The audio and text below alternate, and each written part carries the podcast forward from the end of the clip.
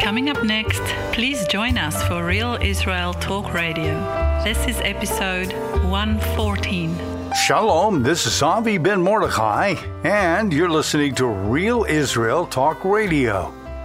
This is episode 114 and part 1 an analysis of Yeshua's Passover week chronology, his crucifixion to third day resurrection.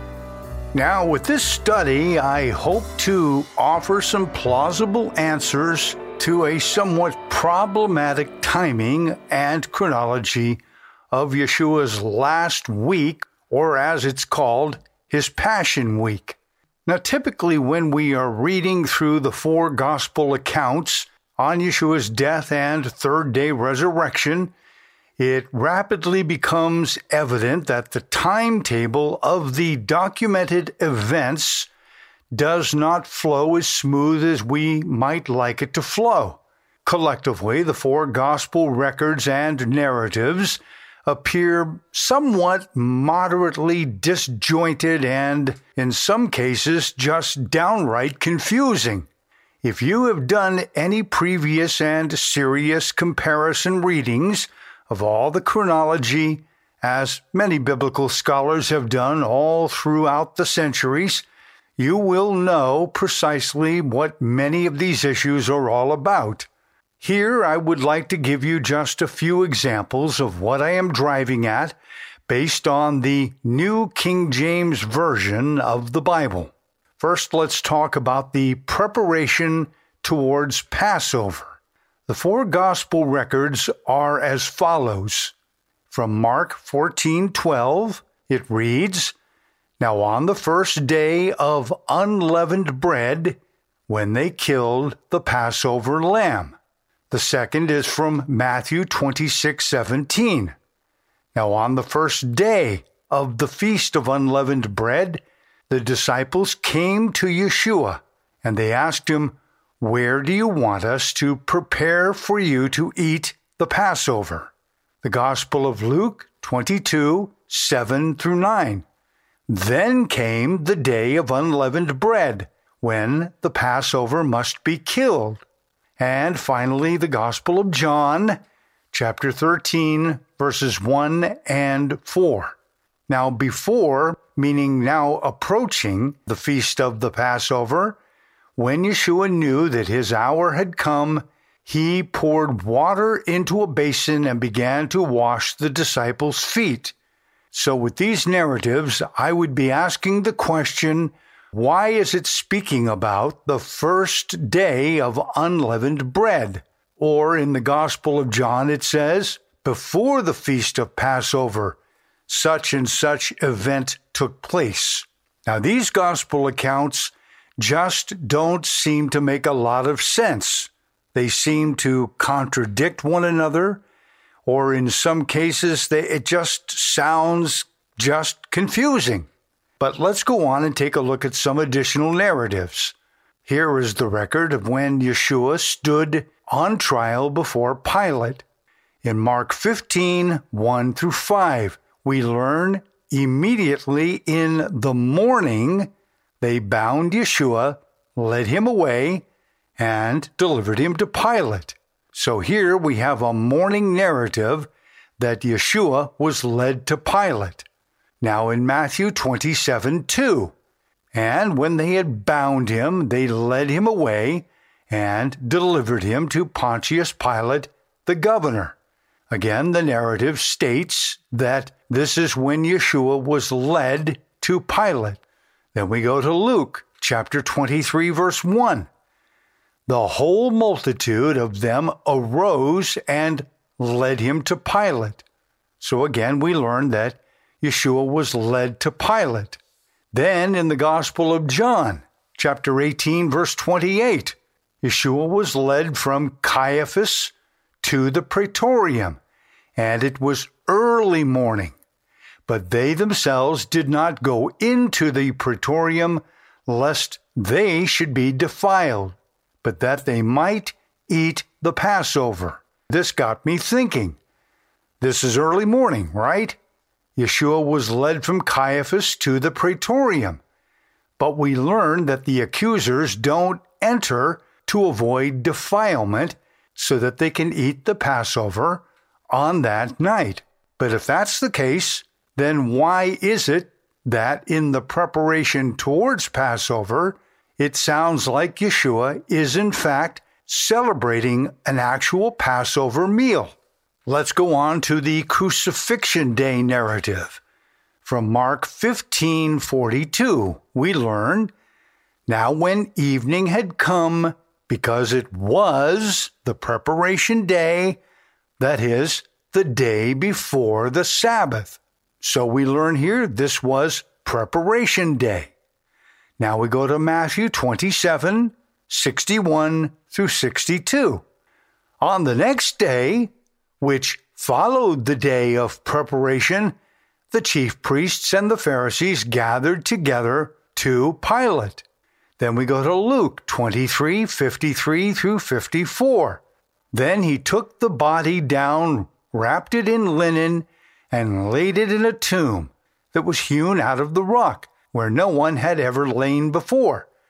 That day was the preparation day, and the Sabbath drew near. So we learn that that day was supposedly a preparation day, and it was right before the Sabbath. Then we learn in John 19 31, therefore, because it was the preparation day, that the bodies should not remain on the cross on the Sabbath. Then in parentheses, we learn, for that Sabbath was a high day. The Jews asked Pilate that their legs might be broken and that his body might be taken away. And we learn from this that it was a high Sabbath, also a preparation day. Now, if you're following me, of course, this is an overall snapshot of the recorded accounts bringing us to address several questions. One, on what day was Yeshua's crucifixion? Was it on Passover or was it on unleavened bread? There is a difference. Two, what high Sabbath is being referred to as the preparation day before the Sabbath? Three, did Yeshua eat or did he not eat a ritually slaughtered Passover lamb with his disciples? And if he did eat it, at what point? 4.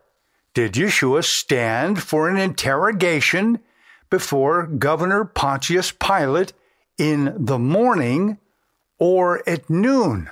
Because three of the gospel narratives state that he was on that execution tree from about 9 o'clock in the morning until three o'clock in the afternoon. And yet, in the Gospel of John, it was about noon when he stood before Pontius Pilate. 5. Did Yeshua stand in front of Pontius Pilate not once, but actually twice? Or did he stand in front of him on two different days? 6. At what time and on what day was Yeshua crucified? Very similar to my comments from number one and number four. Was it about 9 a.m. to 3 p.m., as the synoptic gospels say? Or was it 12 noon to 3 p.m., as the Gospel of John seemingly implies? And finally, seven. When was Yeshua's third day resurrection? Did it happen on a Sabbath or on a Sunday, the first day of the week? If his resurrection was on Sabbath, then I would ask, at what time on the Sabbath? I think it would be important to know. Was it early on the Sabbath, midway through the Sabbath, or late on the Sabbath in the evening? I consider all of these very valid questions, and I think a lot of folks would also agree with that.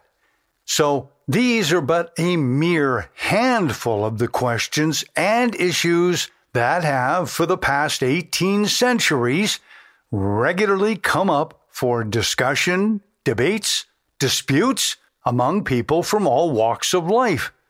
It seems that everyone has an interpretation and an opinion as how to perfectly or as near as perfect as possible reconcile the seemingly tangled chronological events of Yeshua's death and resurrection week and how it all likely played out, at least as it is written. Admittedly, over the past many decades, I too have advanced my own opinions, resulting in me also adding my views and thoughts into the collective mix of ancient and present day interpretations. Academic scholars and laypeople from all walks of life have researched and offered many explanations to resolve the glaring chronological conflicts, some rather good explanations, and some seriously lacking.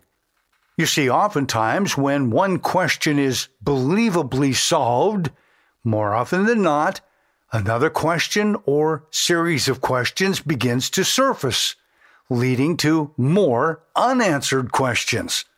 Accordingly, I do consider it fair to ask is there a more correct chronology, or perhaps even a better approach to the timeline that might help to solve most, if not all, of the concerns that 18 centuries of scholars have been grappling with? And they've been grappling with these issues with no definitive and secure answers.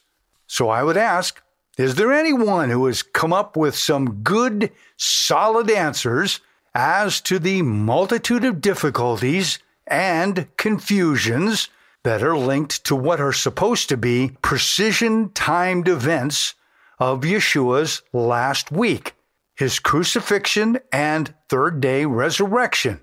Narratives that we read about in Matthew, Mark, Luke, and John.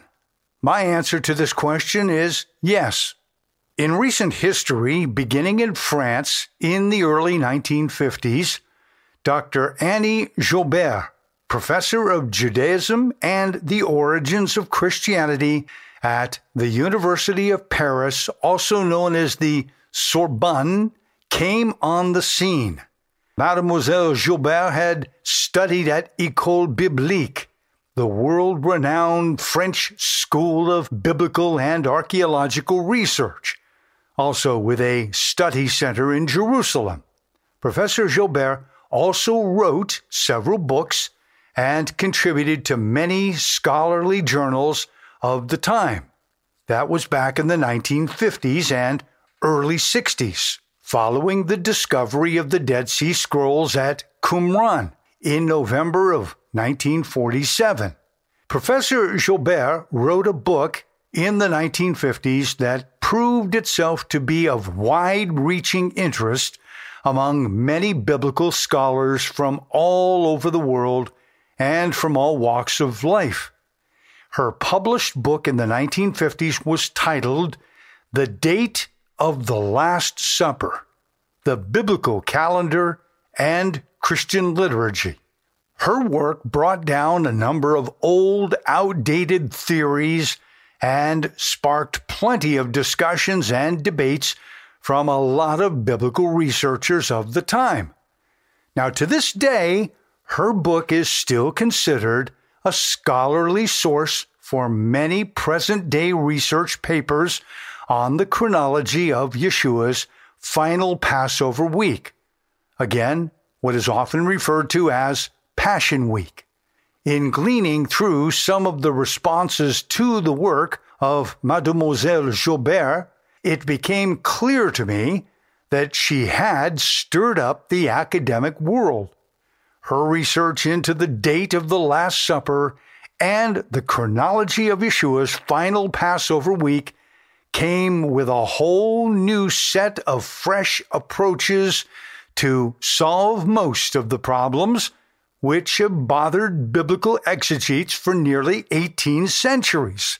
One response to her work indicated that if the opinions presented should ever become generally accepted, then, quote, what Catholics and Protestants know as the traditional chronology of Yeshua's last Passover week would have to be radically transformed. You see, largely, Professor Annie Jaubert brought solid solutions to the apparent contradictions and the rather inexplicable discrepancies of Yeshua's last Passover week, things that we often read about in Matthew, Mark, and Luke, also called the Synoptics, and also that of what was accounted for in the Gospel of John. Today, the book is difficult to obtain. However, there are a handful of them still available for borrowing from a few of the world's Catholic universities and study centers. Now to the truth of the matter. In the New Covenant, it is Yeshua who was recorded as saying in John 16, 13 through 15, When she, the Spirit of truth, has come, she will guide you into all the truth, for she will not speak on her own, but whatever she hears, she will speak, and she will tell you things to come. She will glorify me, for she will take of what is mine and declare to you. All things that the Father has are mine. Therefore I said that she will take of mine and declare to you. Now, this is just one issue that oftentimes comes up because the way most translation teams read John 16, 13 through 15, they simply say, When He, the Spirit of truth, has come, He will guide you into all the truth, for He will not speak on His own, but whatever He hears, He will speak, and He will tell you of things to come. He will glorify me for he will take of what is mine and declare to you. All things that the Father has are mine, therefore I said that he will take of mine and declare to you. So, which is it? Is it she, the Spirit of truth, or he, the Spirit of truth? Well, it's a good question. The Greek pronoun is neuter. That means not he or she, but neutral. But in Hebrew, there is only a he or a she. There is no neutral pronoun. So it is understandings like this that seem to bring up a lot of issues when it comes to all of the various narratives that we read about in the gospel records concerning the life, the crucifixion, and the resurrection of Yeshua. But that's just part of the story. With this said, I want to now focus our attention on Yeshua's Passover week or Passion week, along with his crucifixion and his third day resurrection timetable, according to the many and varied traditions. But in all honesty, I want to state for the record that attempts to reconstruct a precise accounting of events for each day always falls short of absolute certainty. It's hard to know. It's really hard to know. Nonetheless, based on passed down Catholic and Protestant religious traditions, I am going to give you a general reconstruction of how most of the religious philosophies out there itemized the events as they played out in that week. So, coming up, I'm going to give you the itemized list of events as they played out in that last week, according to Catholic doctrine in the sense of a general reconstruction. I will follow that up with Protestant doctrine and its general reconstruction of the events as they played out in that last week, and they will be nearly identical to Catholic teaching, but not exact. I will then follow up with a general reconstruction of all the events as they played out in that last week according to Messianic Christian thought which in some cases represents a Wednesday crucifixion and a Shabbat or Saturday resurrection. But then there are going to be many, according to Messianic or Torah Christian thought, who hold to a Thursday crucifixion and a Sunday resurrection. After I've done all this, I'm going to give you the viewpoints that Professor Dr. Annie Jaubert came up with in her 1950s work, The Date of the Last Supper. And finally, I'll give you my viewpoints as to how I think the itemized list of daily events played out in that last week of Yeshua, also called the Passion Week, which involves the events leading up to his crucifixion and his third day resurrection. First, here is a general reconstruction of Catholic doctrine of the Passion Week events as they played out. On Friday or Saturday, which was six days before the Passover, Yeshua was in Bethany, which is over the Mount of Olives or Olivet, east of Jerusalem. On Sunday, there was the triumphal entry, as it states in the Gospel of John, chapter 12, verse 12. The next day, a great multitude had come to the feast, and they stirred up quite a celebration, as Yeshua was entering the gate riding on a colt. On Monday, Yeshua clears out the temple and overturns the tables of the money changers. On Tuesday, Yeshua gives his famous Olivet discourse. Also, Judas meets with the Sanhedrin to plot a convenient time when he can betray Yeshua. And then they say that Yeshua was again in Bethany that night. On Tuesday evening, this is connected to the statement in Mark 14 1 and Matthew 26 2. After two days, it was the Passover. And so in this event, they say that Yeshua was anointed. On Wednesday, apparently there's no information, just a lot of speculation as to his activities. On Thursday, it is understood to be Preparation Day. Then on Thursday evening, Yeshua and his disciples celebrate what is called a Last Supper not necessarily referred to as Passover in the Catholic tradition, and it's done in an upper room. Then, Thursday overnight, it is said that Yeshua is interrogated by Annas or Hananiah, then Caiaphas, also the elders. Then there's Peter's denials. Then on Friday morning, apparently there were six trials, including the interrogation by Pilate. Then on Friday morning, Yeshua is apparently whipped, he's mocked, and this is where we learn Pilate's declaration Behold your king. Then on Friday, from about 9 a.m. until 3 p.m., we learn from Catholic tradition that this is called Good Friday. And now begins the counting of three days and three nights.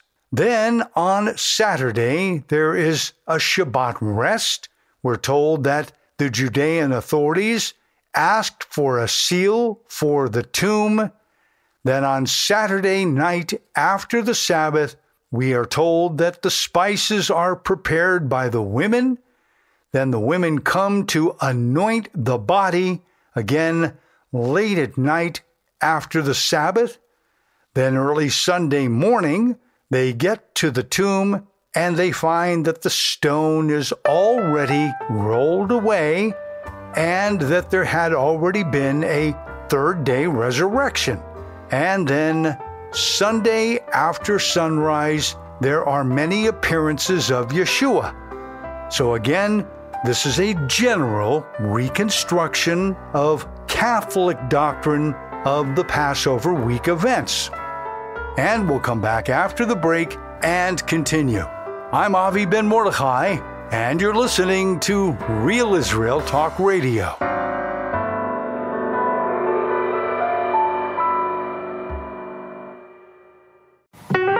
Welcome back to the second half of Real Israel Talk Radio. This is episode 114. Here is your host, Avi Ben Mordechai. Welcome back to Real Israel Talk Radio. I'm Avi Ben Mordechai, and let's continue where we left off before the break. In this second half hour of the show, I want to now focus my attention on Yeshua's Passover week crucifixion and third day resurrection timetable according to the various traditions that are out there. And again, as I said before the break, attempting to reconstruct a precise accounting of events for each day always falls short of absolute certainty. Nonetheless, I'm going to give it my best shot through a general reconstruction of how I understand the thinking of many of the religious philosophies out there and how they itemize all the events of Yeshua's Passion Week as they played out in that last week. Let's now go on to a general reconstruction of the Passion Week events according to Protestant evangelical doctrine, which is nearly identical to Catholic teaching, except in a few minor areas here and there. First, it is a Friday or a Saturday, where John 12, 1 through 2 states that it's six days before the Passover. So apparently, Yeshua is overnight in Bethany. And there in Bethany on that Friday or Saturday night, Yeshua was anointed. Then on Sunday, there was a triumphal entry where Yeshua rides into the eastern gate on a colt. And this is being referred to in John 12 12 as the next day.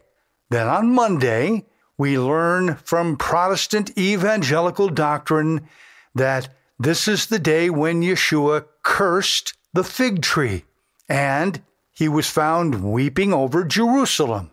Also, he went into the temple to cleanse it, according to Mark 11 12 through 19. Then on the next day, Tuesday, Yeshua apparently gives his Olivet discourse. It is on this same day, Tuesday, that apparently Judas meets with the Sanhedrin, with the scribes, the elders, the Pharisees, the Sadducees, the Sanhedrin, and the important religious authorities of that time, and he begins to plot with them a convenient time where he can betray Yeshua. Then we find that Yeshua is in Bethany on that Tuesday night, according to Mark 14:3.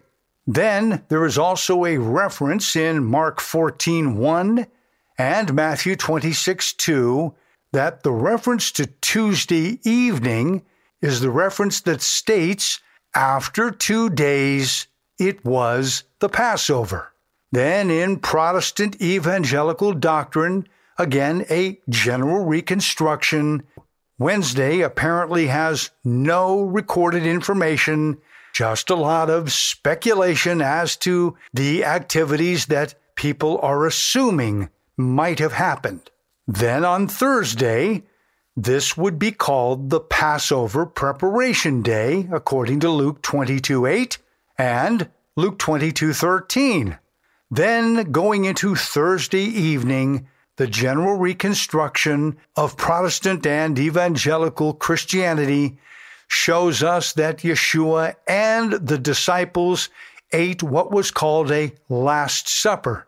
Again, not necessarily referred to as a Passover meal, but there are some who do believe that.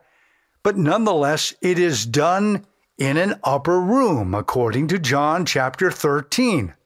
Then on Thursday night, very late, that is the betrayal of Judas when he leaves that room of the Last Supper.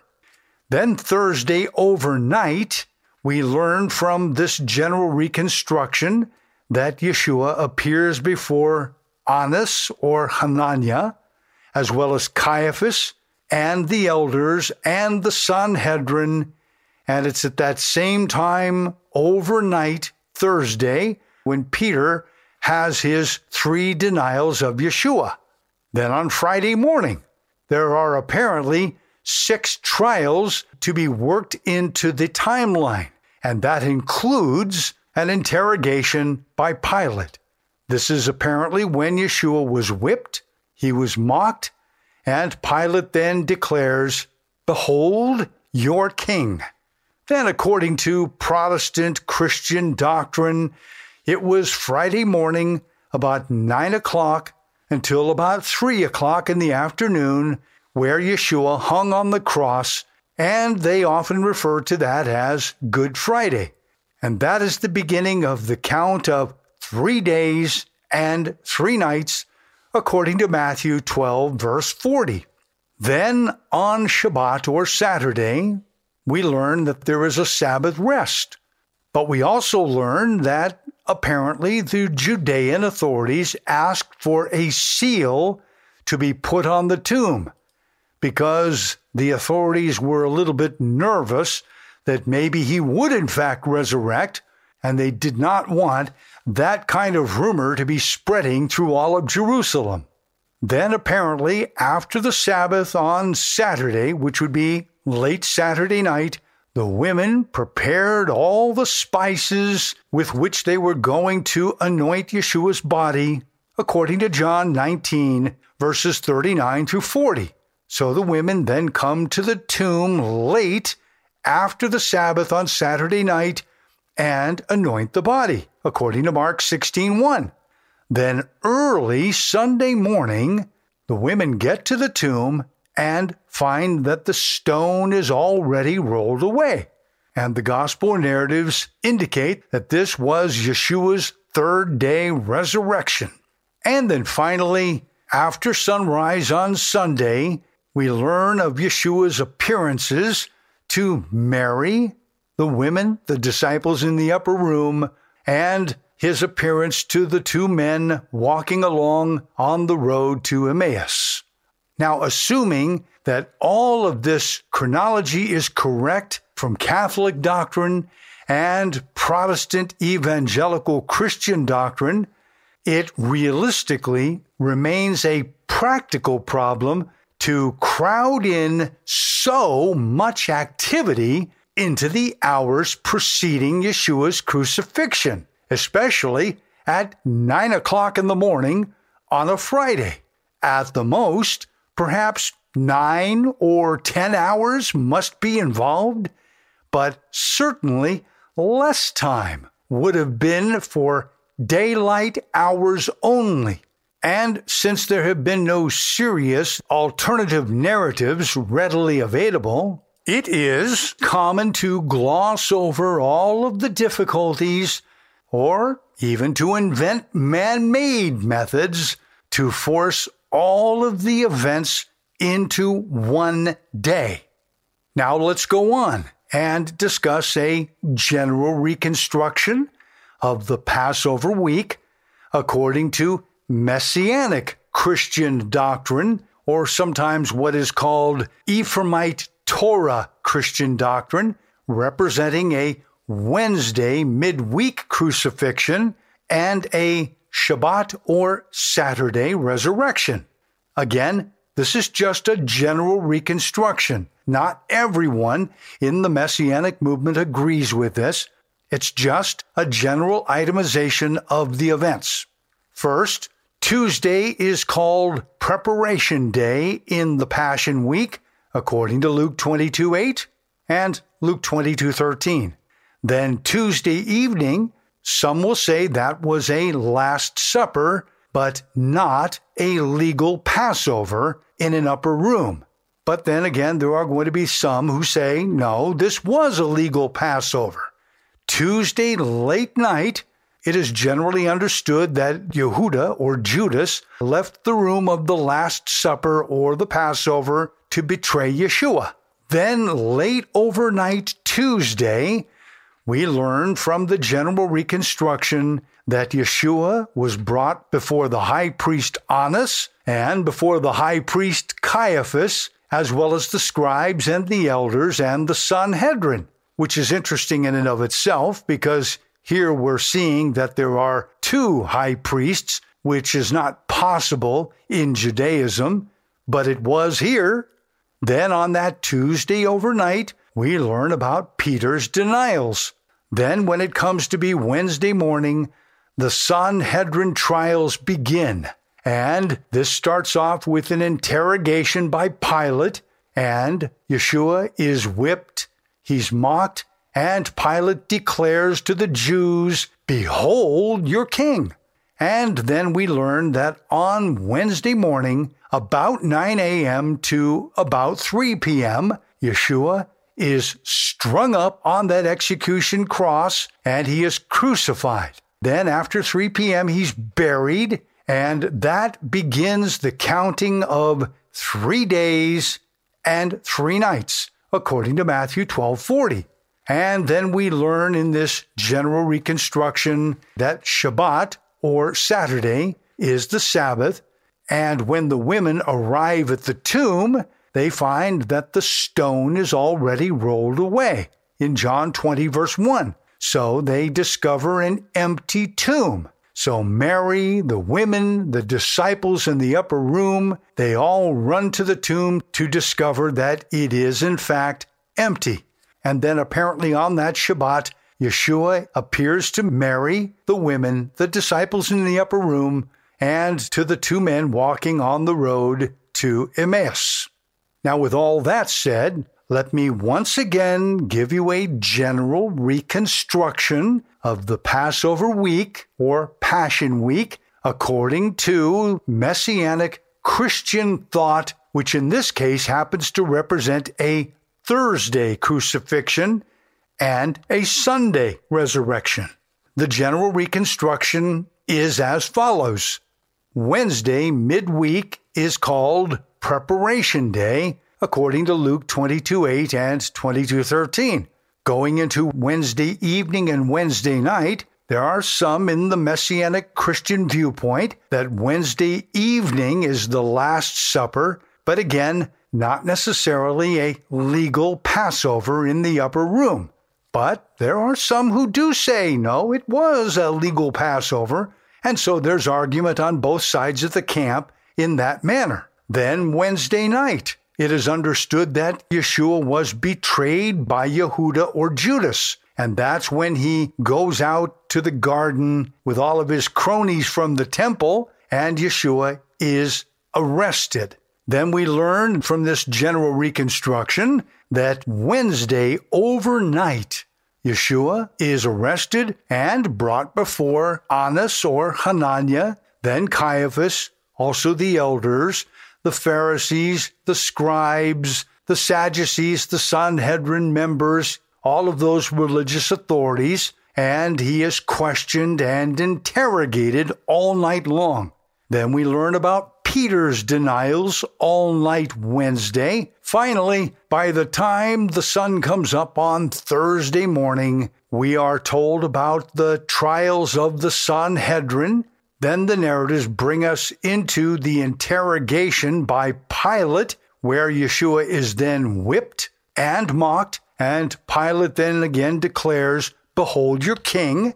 Then we learn from this reconstruction that Thursday morning, about nine in the morning to about three in the afternoon, Yeshua is hanging on that crucifixion tree. He is crucified. After about three o'clock, Joseph of Arimathea and a few others take his body down and they bury him, and that begins the count of three days and three nights. So then we go forward to Saturday, Shabbat. There's nothing recorded about that except that the women rested according to the commandment.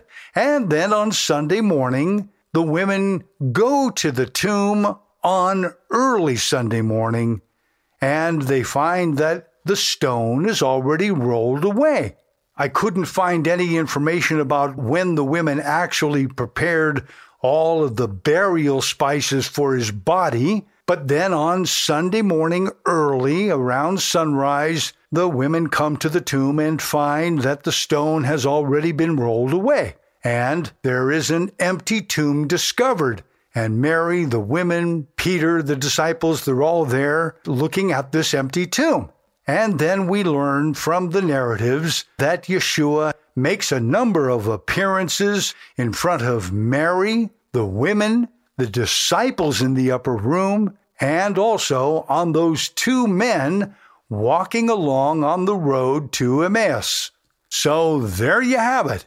That's pretty much a general reconstruction of the general viewpoints in Catholicism, Protestant and evangelical Christianity, Messianic Christian thought, including Ephraimite Messianic Torah Christian thought, and there's probably a whole lot more differing viewpoints, all filling in the gaps in between the lines with all of this. So, really, it's a huge, big mess because no one really knows exactly how all of these events played out. Some of it is actually written into the gospel narratives, some of it is speculation, and some of it is just pure human imagination, and we don't really know. And that is pretty much what we are left with today. But, friends, that's not the end of the story.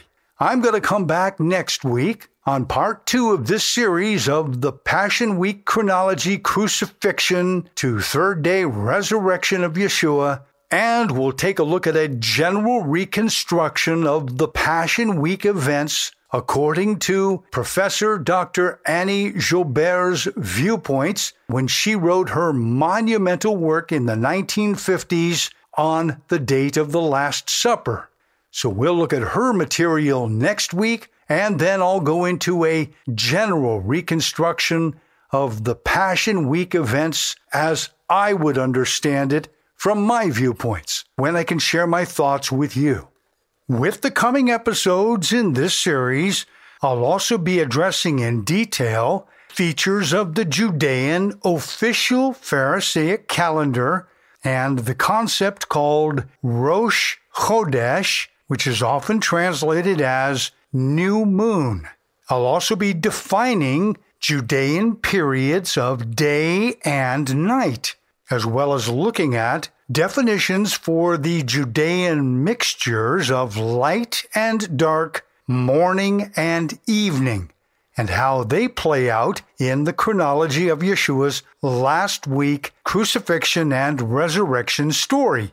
Also, coming up in future episodes, I'll be defining for us what was understood to be a Roman day, a Roman night, and a Roman watch.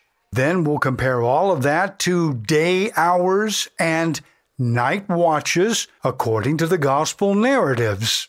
I'll also be talking in great detail about the rooster crow or the cock crow and what that is really all about because it plays an important role into understanding all of the timing of Peter's denials of Yeshua. In future episodes, I'm going to be addressing what I am calling the official and unofficial calendars of the Second Temple period of Judaism. I'll be defining the concepts of sunset to sunset reckoning of time. I'll also be looking at sunrise to sunrise reckoning and the definition of the term hour in the time and ministry of Yeshua.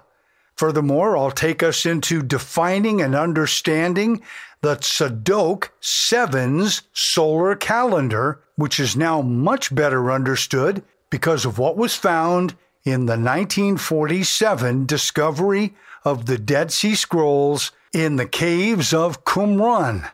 And as the episodes continue through the coming weeks, I'll be taking you into my selection of year 27 of the Common Era as the year for Yeshua's Passover and his last week events leading to his crucifixion and his third day resurrection. Yes, I think the year 27 was the correct year. Now, I want to stress that if I am correct that Yeshua's crucifixion and third day resurrection was in what we would call year 27, it could very well explain why we are now witnessing an intensity of global disorder based on the prophetic words of Psalm 90, verse 4, and 2 Peter 3 8, stating metaphorically that one of Yah's prophetic days is like 1,000 years. Therefore, adding two prophetic days or 2,000 years to Yeshua's year 27 places us ominously close to Hosea 6 1 through 2 and what Scripture refers to as the birth pangs of the Messiah, or as Yeshua called it in Matthew 24, the beginnings of sorrows. I say, let us look up, for our redemption according to Romans 8 23 draws near.